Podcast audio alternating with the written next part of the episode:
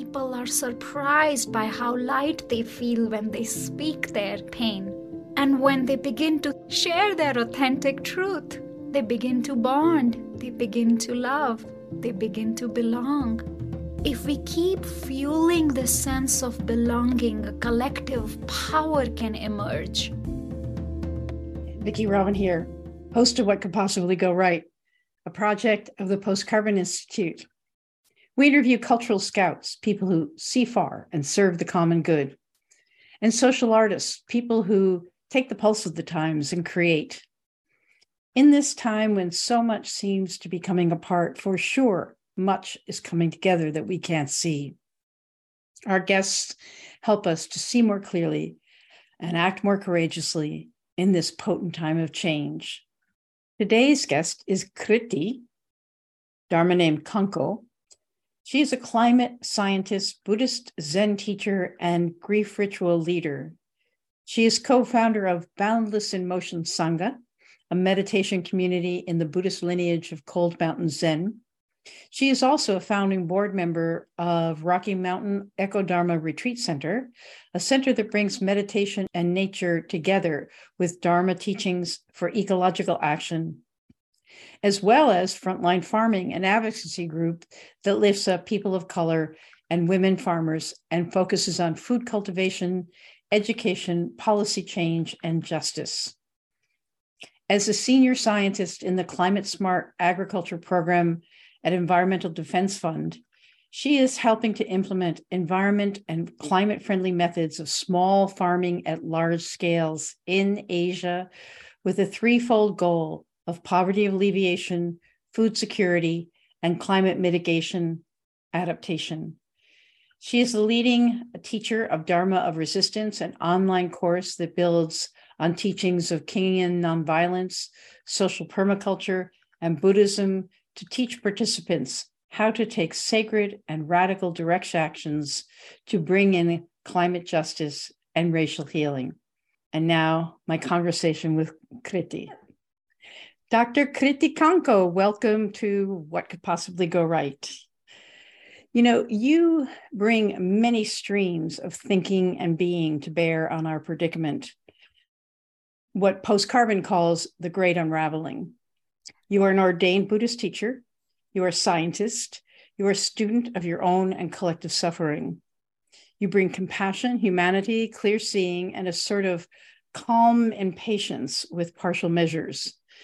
I seem to hear in what you say if you meditate but don't act, then, or if you act but don't feel, then, or, or if you feel but don't ground, then, the systems we've sent out of balance are incredibly complex.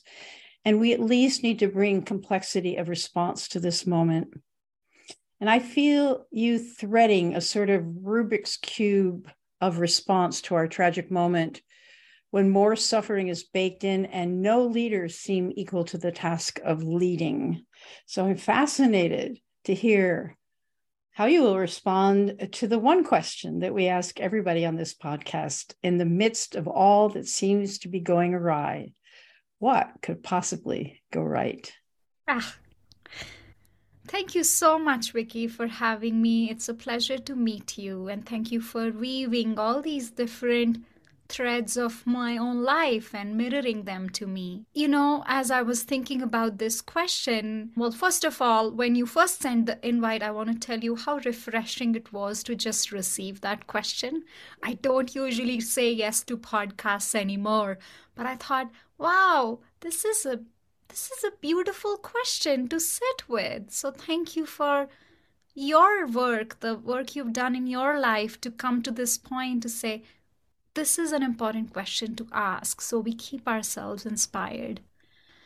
Now, how will I respond? Somehow, the phrases which are ringing in my ear today is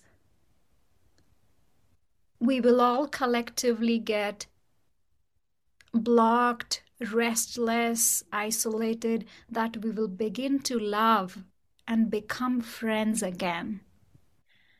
I feel like one of the fundamental things that I find people seeking when they come to meditation retreats, healing retreats, grief rituals with me is sense of belonging. Right? Sense of belonging. And when we open that portal for people, when you say, here is the way to slow down, feel your own grief, and begin to speak it, people are surprised by how light they feel when they speak their pain. It could be anger, it could be fear, it could be grief. And when they begin to share their authentic truth, they begin to bond, they begin to love, they begin to belong. It's both a hope and a prayer, and I'm leaning into that uncertainty. This is what could keep going right. If we keep fueling this sense of belonging, a collective power can emerge, right? And a collective, before power, actually, I would say our ability to sit with more and more discomfort will increase. One of the things I'm so passionate about is racial justice, okay? Healing racial trauma, let's say. One of the fundamental shifts that needs to happen, in addition to people of color, indigenous people, Indian people, getting to speak the grief, is white folks beginning to see that we have accumulated financial privilege, and that if we are in love and solidarity with people of color, we can return, we can share that wealth willingly, open heartedly, right? That's talked about more often than the other side, which is also very important. People of color who do have some sense of belonging still left and I believe that very deeply, they begin to see how disempowered in general people of European descent are. They don't have a sense of belonging with their tribes, their lands, their culture, their rituals that were eradicated by the same systems of oppression that accumulate mm-hmm. gave brought wealth to their hands. So, what am I coming back to? what could go right is that we go, we slow down, we feel our emotions, we have safe enough spaces where we can speak our grief and anger and fear and confusion, sense of not knowing where we can go. And out of that vulnerability of sharing comes a sense of belonging and friendship, which gives us even more courage to step into deeper di- discomforts, all the way to shame, right? Mm-hmm. Uh, when you think about human neurobiology, fighting, freezing, fleeing a situation are fundamental responses to trauma and stresses. And what counters it is sense of belonging, right? If all the crises of our times are putting us into shame, are push we are not distracted because we want to be distracted. The shame is compulsively making. At it. So I'm praying, I'm hoping what could go right is that we begin to slow down and belong, belong. And out of that belonging, another th- layer of things that could go right is that we'll form islands of sanity, mm-hmm. islands of belonging in a sea of chaos. As a climate scientist, every time I speak about it, I still have my own grief well up. I don't think we're gonna stop the the flood of flooding, you know, flood of droughts, uh, the the fires they are gonna get more intense.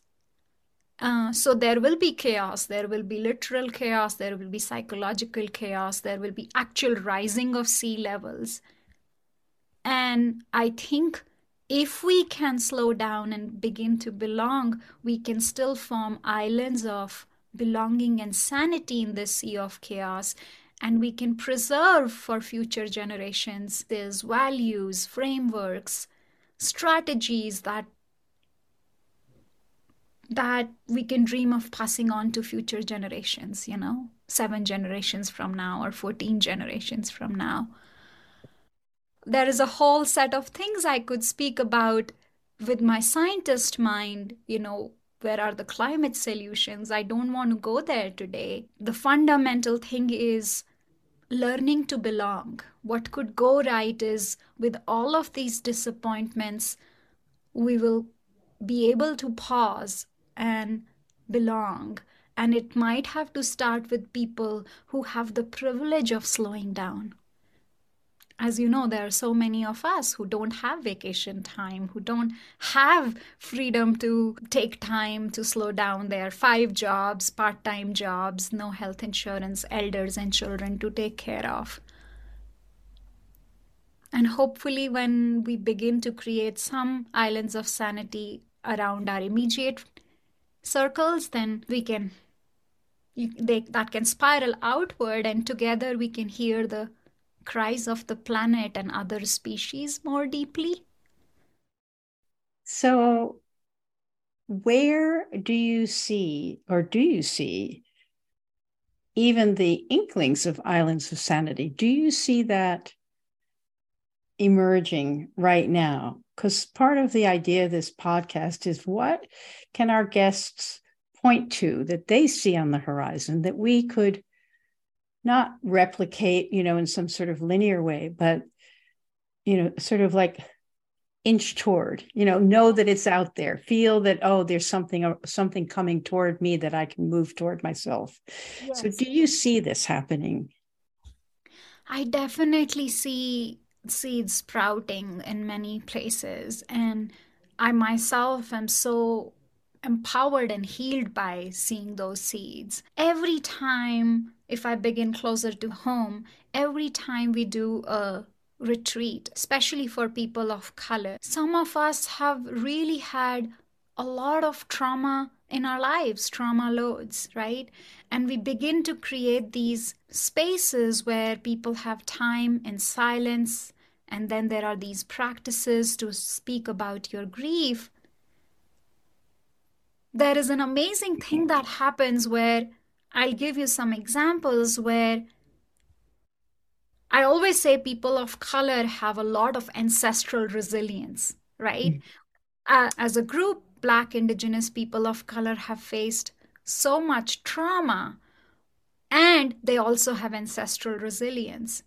So, what begins to happen is that you do these retreats, you peel layers of trauma, and there emerges ancestral resilience mm-hmm. and and also emerges a deep sense of belonging all the people of color retreats I have read so far, it has resulted in, I wouldn't say everyone, but a lot of people becoming lifelong friends. People standing up for each other when just a week before retreat started, they were complete strangers. And and then people doing projects together, right? And this happens even outside of residential retreats where you give people some tools to access their grief and pain when they have named it collectively and they begin to feel less isolated in their grief, uh, it unlocks a lot of courage and creativity and belonging. So, yes, definitely happening. Definitely happening.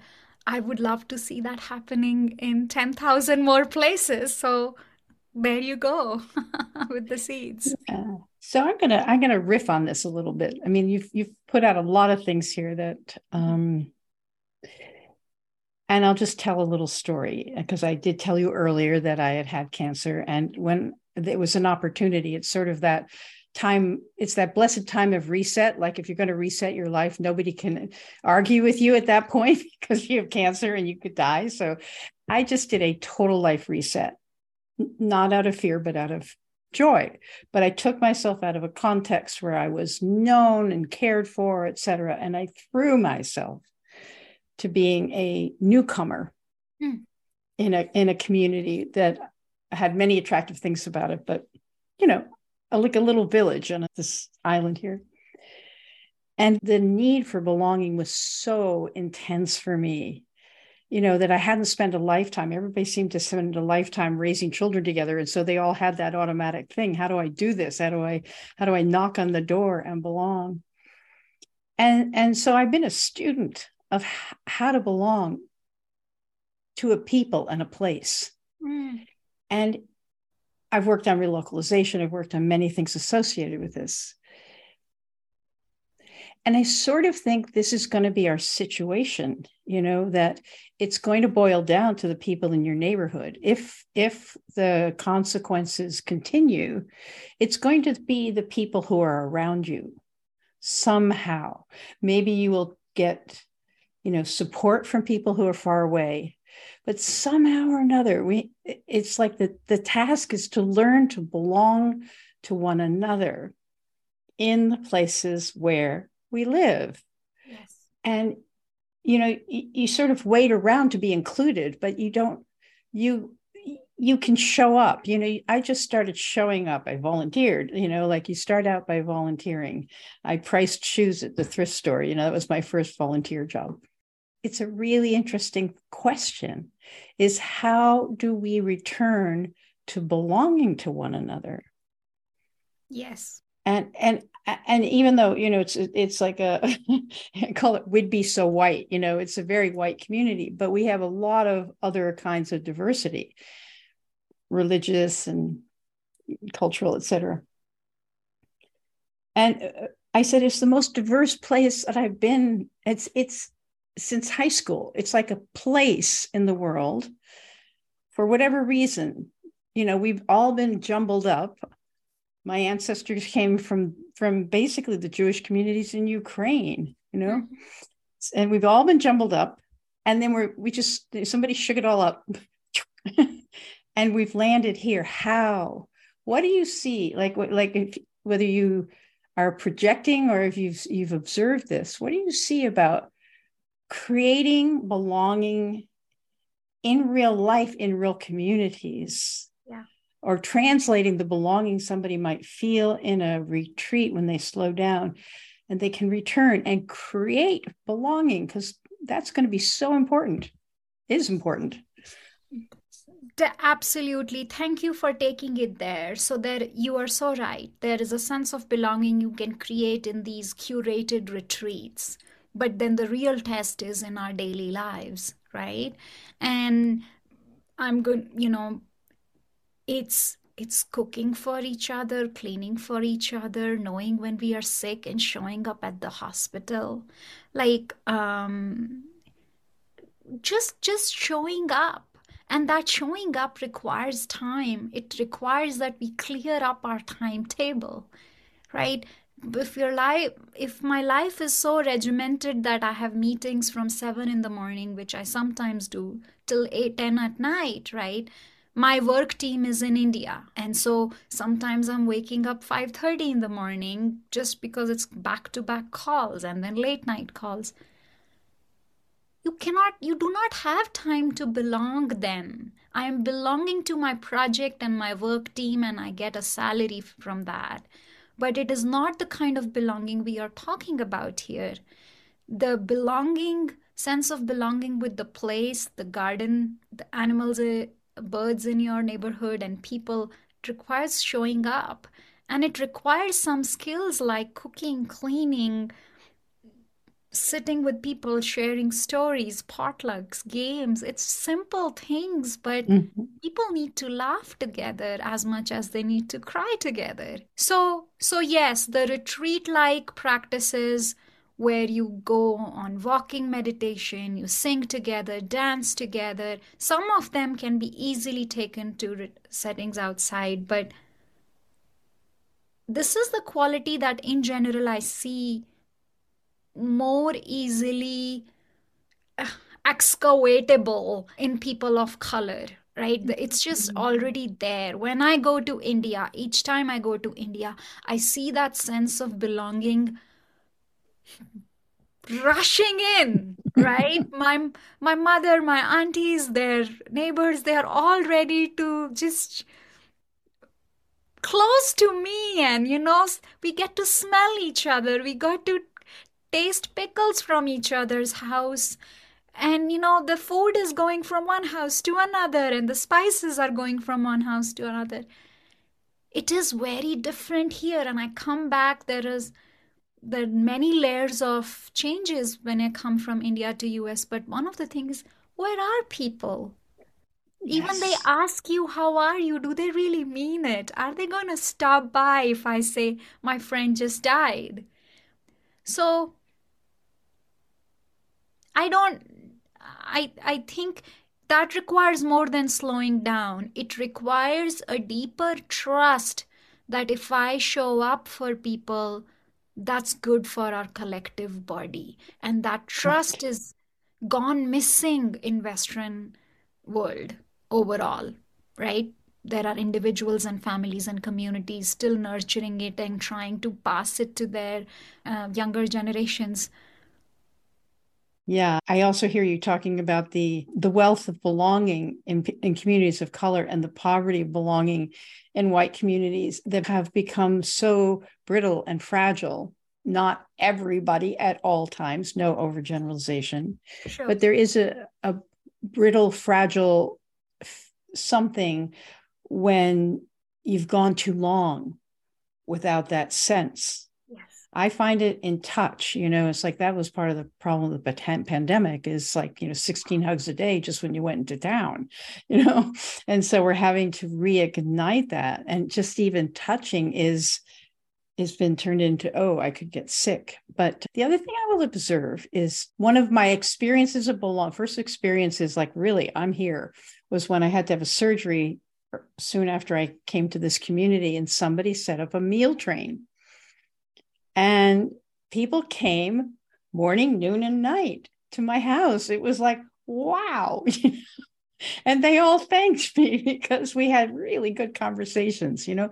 So so I see like in my community some of the online tools you know that the online environment weaves us we've got this alert thing and then we've got the buy nothing buy nothing just I would recommend to anybody in this who hears this to if you have a buy nothing group in your community, just join it because the the generosity, the thrill of giving that is uh, just binds people together.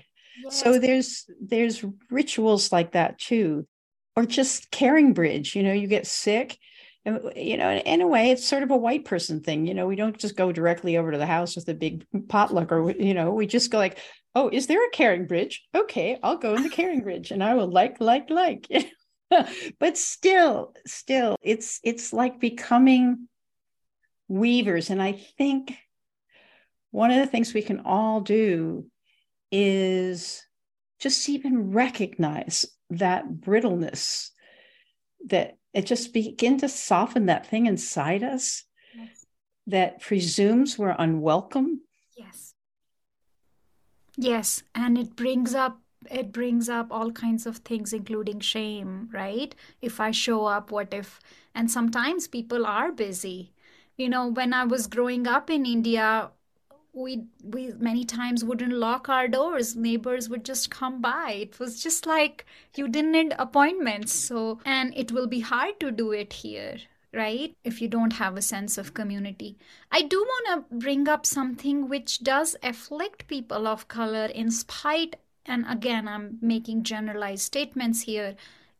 So sense of belonging sense of community not feeling isolated that's beautiful. And what we do suffer from, including in my South Asian culture, is sometimes to maintain that sense of belonging, parts of the community have to suffer the patriarchy, heteropatriarchy, right? Now, to maintain the sense of belonging, women are the one who are always working in the kitchen making five meals a day, right?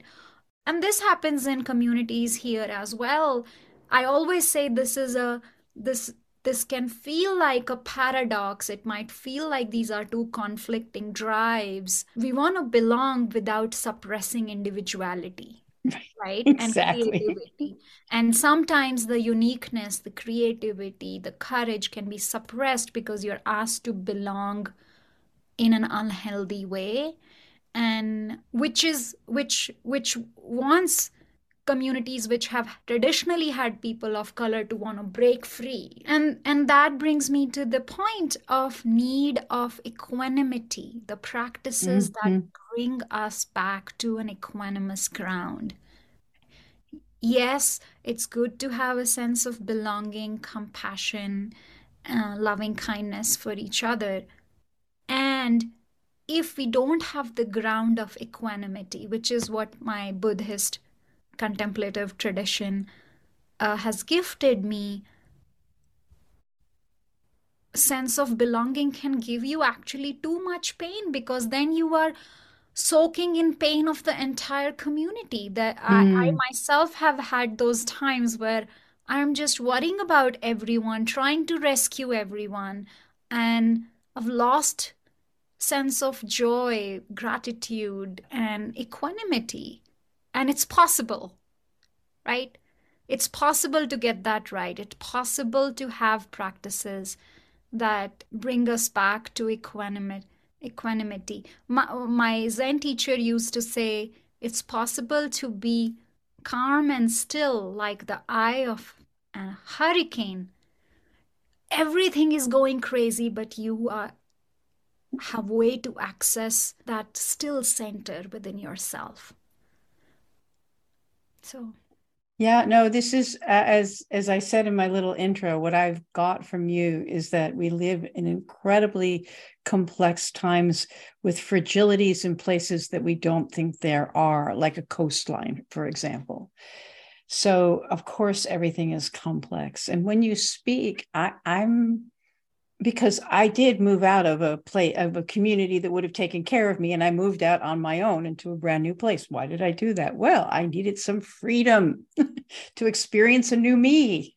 if I was mm. going to emerge from this cancer with some sort of like whatever my soul was trying to move move move out you know i need a little space. So it's a constant dance. It's a constant dance of freedom and limits constraints constraints and belonging. You know it's like belonging becomes constraint unwelcome constraint unwelcome constraint like pushes you out into a birth into something that's completely foreign where you desire to belong. And so it's like it it's almost like the mastery is is not set, saying that one of the things is freedom and the other one is constraint.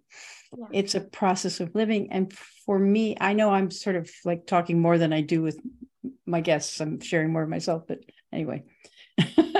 I think that, that that one of the real skills of this is is negotiating permeable boundaries and having authority over what comes in and what stays out. Authority without aggression.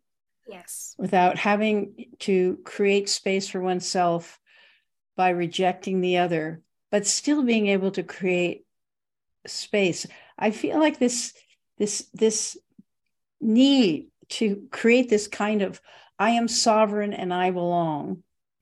This is a big question I feel on this continent now from the left and the right.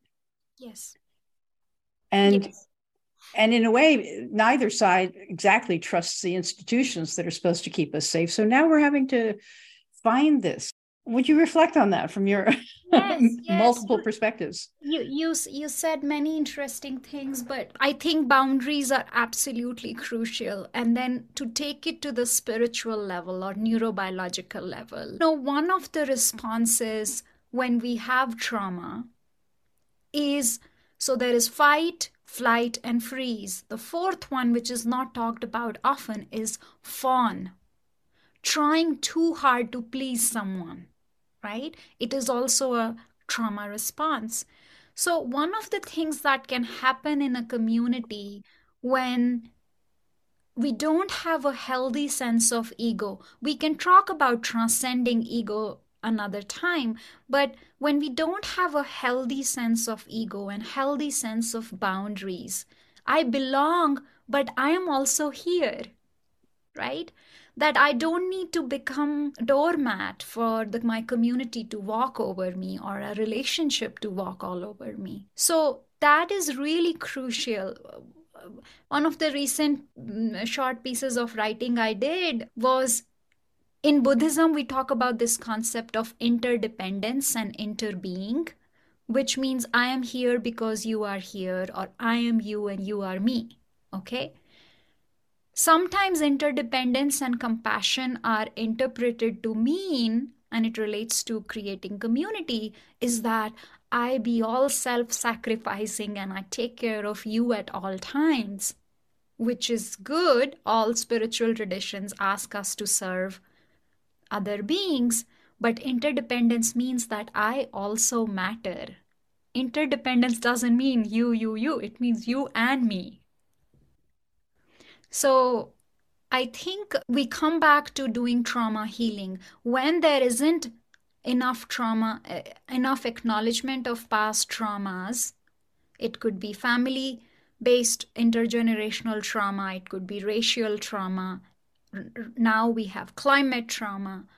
Unless there is some constant ongoing acknowledgement and healing of trauma, we will fall into fight, flight, freeze, or fawn, which don't create healthy communities. Either they don't have communities at all, or you have communities and they are unhealthy because the women are trying to please men, right? We are not able to say no. We are not able to take our space. People of color are not able to take space because Indian people always while British Raj, we, we don't have the agency to rule ourselves. My grandfather was a freedom fighter, and he used to say his peers used to always argue with him and say, We are not ready for independence. We can't, how can we govern ourselves? Trauma response, I, you know, for me. So I went in multiple directions, but I'm just wholeheartedly agreeing that boundaries permeable boundaries are very necessary. And from my point of view, we have to get trauma informed in our communities. Yeah. And so, yeah, oh man, we could go on forever here because I'm trying to imagine what is the F, the the the fifth F here. I mean, there's got to be a healthy F. flight, fright, fight, flight, freeze, fawn, or we can create an f word but the but the where i was trying to get to belonging it's called tend and befriend right so you know and you've seen this in um, right. animal kingdom non-human animal kingdom as well. Like women tend to do that. When we are under stress we belong to each other and we tend to our young right? It also has its limit. It's not enough by itself but it's much better than the other four f's. So let me take that up as a homework. Okay fine. an f word that means belonging or tending tending friending. Friending. Friending. There you go. Where we go. Okay you heard it here first folks. Fight flight freeze fawn or friend.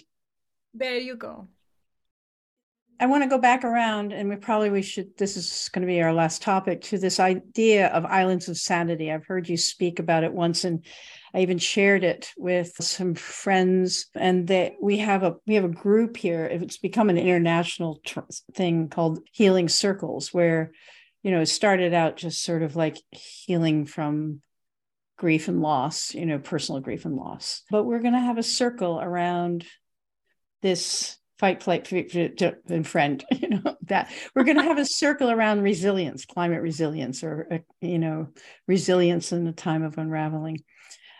And so it's going to be a little bit of an island of sanity, I think. And so I think this is a way that people can practice, you know, can take up a practice of and they can look up healingcircles.org or something for you know more practices but a practice of in community doing the creating an island of sanity so talk a little bit about your thought about that yeah yeah i will two components that i definitely want to touch upon um f- from my point of view if I, we look at all these layers of challenges that we have I say that there have to be three main components of an island of sanity. So, one we have spoken about already so much is trauma healing. Being aware of these layers of trauma, I think of them as layers of an onion, right? You have the trauma that comes from patriarchy and sexism and, you know, climate, race, okay, and ability to find our equanimous ground in the midst of all this. So these are like internal practices. We can do them in a group, uh, and having a community helps, just like jogging with other helps. The second component, given the climate crisis, is that the community works on, as you were saying, sharing. What was that group you talked about? No buy, buy nothing. Buy nothing groups, right? we absolutely have to decrease our footprints. I I would feel sad if I didn't tell you this statistics. An average American is responsible for 30,000 kilos of carbon dioxide emissions every year. That's like 66,000 pounds every year. And in India, that's more like 5,000 pounds. Okay? Average Indian. And guess where do the where does the american footprint need to come down to in next 5 years american footprint needs to come down from 66 or 65000 pounds to 5000 pounds how is that going to happen unless there is a sense of belonging and community and buy nothing mentality and framework and value where we are constantly sharing our land mores gosh, do we even need land mores? That's a separate conversation. Mm-hmm. But can we work with fewer cars in a neighborhood? Can we work with fewer TVs in a neighborhood? Whatever it is that we use. That's number two. Okay. Inner trauma healing work, grounding work. Second is sharing village life. I call that shared village life. And the third component, from my perspective, of these islands of sanity is not everyone in a community will have that inclination. But those of us who do, we find our support to say our sacred no to the systems, mm-hmm. systems of oppression. It is not enough to just say yes, that I'm embracing buy nothing framework and value, but to be able to say no. And and in there are articles in which I have talked about relationship between these three, how they can feed into each other. But when you have to start small, right? First steps. So if anyone here is thinking this sounds okay, but where do I start? The research has shown that you need five to seven people to begin a group if you become if you are too few then the momentum can fall you know momentum you can lose momentum if you're too big you can't hold the container human eyes humans can observe body language of 7 to 8 people maximum at a given time. Uh, when the group becomes too big it can become we bec- we all become performative. We tend to not open up at easily even if you classify yourself as an extrovert. So there is some magic in this size of 5 to 7 5 to 8 size where you can maintain close emotional bond and guess what that's the size of a family like even like if you have three generations in a family that's the size but even for friendships, this works. So I tell people, if nothing else, try to find like minded people and have potlucks with, you know, five to seven, eight right. people. Begin there, watch some uh, documentaries, do a book club, and go from there. Um, there is a lot more I have said about this topic elsewhere, but those are two basic things. The three components of Islands of Sanity inner work, trauma healing work, shared life, and resistance. But keeping the size in mind, when the group becomes too big, it probably needs to split into three groups of five to seven. Yeah. Perfect. Perfect, perfect, perfect. Yeah. I mean, it's not like we're we're giving people at the end of our conversation their how to, you know, like sending yeah. them off with a how to. It's more like it, it, there's some essential structure of belonging that you're talking about, you know, where if the belonging has depth, if it's going to see you through hard times, if it's going to be generative, it needs this trauma informed meditation, equanimity, the capacity to ground. It needs shared resources like permeable boundaries between mine and thine. And it needs it needs a politics. It needs a like, no, there's things in the world that are are not congruent with love and service. Yes. And we're just going to be, you know, whether we stand on a street corner or just know it in ourselves. No, there's things that are amiss. And I take strength from this group of people to go out into the world with my yeses and my nos. Yes. And and the intimacy of that yes. that family size that doesn't overwhelm your biology, your neurobiology by asking you to love too many people all at once. Yeah. So I just I want to say one more thing. Yes, please. No, we can keep going. we can say as much as we want. um, well, the the thing is, this is going to take a lot of patience. It's not easy. You know, when you try to belong, conflict is inevitable, and conflict at one level is healthy, but it takes a lot out of you. It's not pain free because we are so traumatized you know 60% of people growing up in america have had sexual abuse in their childhood, verbal abuse, and alcoholic parents, you have a lot of trauma. In any community you walk into, uh, even if it's uh, so called privileged with respect to financial privilege or even with racial privilege, there's a lot of trauma in a given room. So, someone who's doing their equanimity practices and their healing work will actually feel that a, trying to maintain community is traumatizing them further because mm. other people haven't done their inner work. Yeah? So mm. it's it's not easy. It's not rosy. It's not that sense of community and belonging comes in a linear way. So i'll just absolutely and consider the alternative. Yes yes exactly. Exactly. So this is the work this is this is one big piece of work ahead of us. Yes is there was one spiritual teacher that I used to like who said, if you can learn to keep your heart open in hell, you're in heaven. So it's it's it's a little bit there's there's a lot of opportunity for the work in the times ahead. And that doesn't mean just transcending and you know self-negation, which is what a lot of people see it as but it means being able to stay present. Yeah. It's very it's it's challenging, but we've got we honestly we have so many tools out there that people have been learning over the last 50 years, you know, as as the as the social fabric has been unraveling there's been teachers who who are teaching raveling you know like whether it's nonviolent communication or you know like like so many many teachers have been preparing us with tools.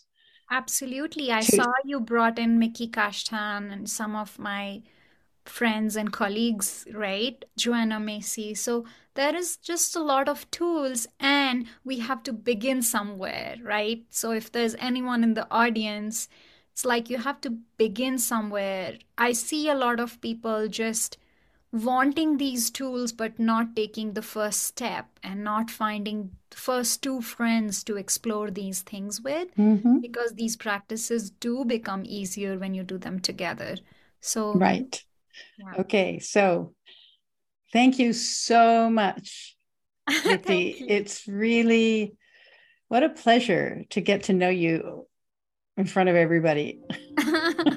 Same here, Vicki Thank you.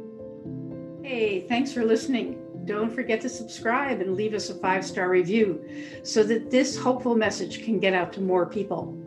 Check out Post Carbon Institute's Resilience website for show notes and for more guest information. Thanks also to Asher Miller, Amy Burringroot, and Clara Winter of Post Carbon Institute, plus production assistant Michelle Wig from frugalityandfreedom.com.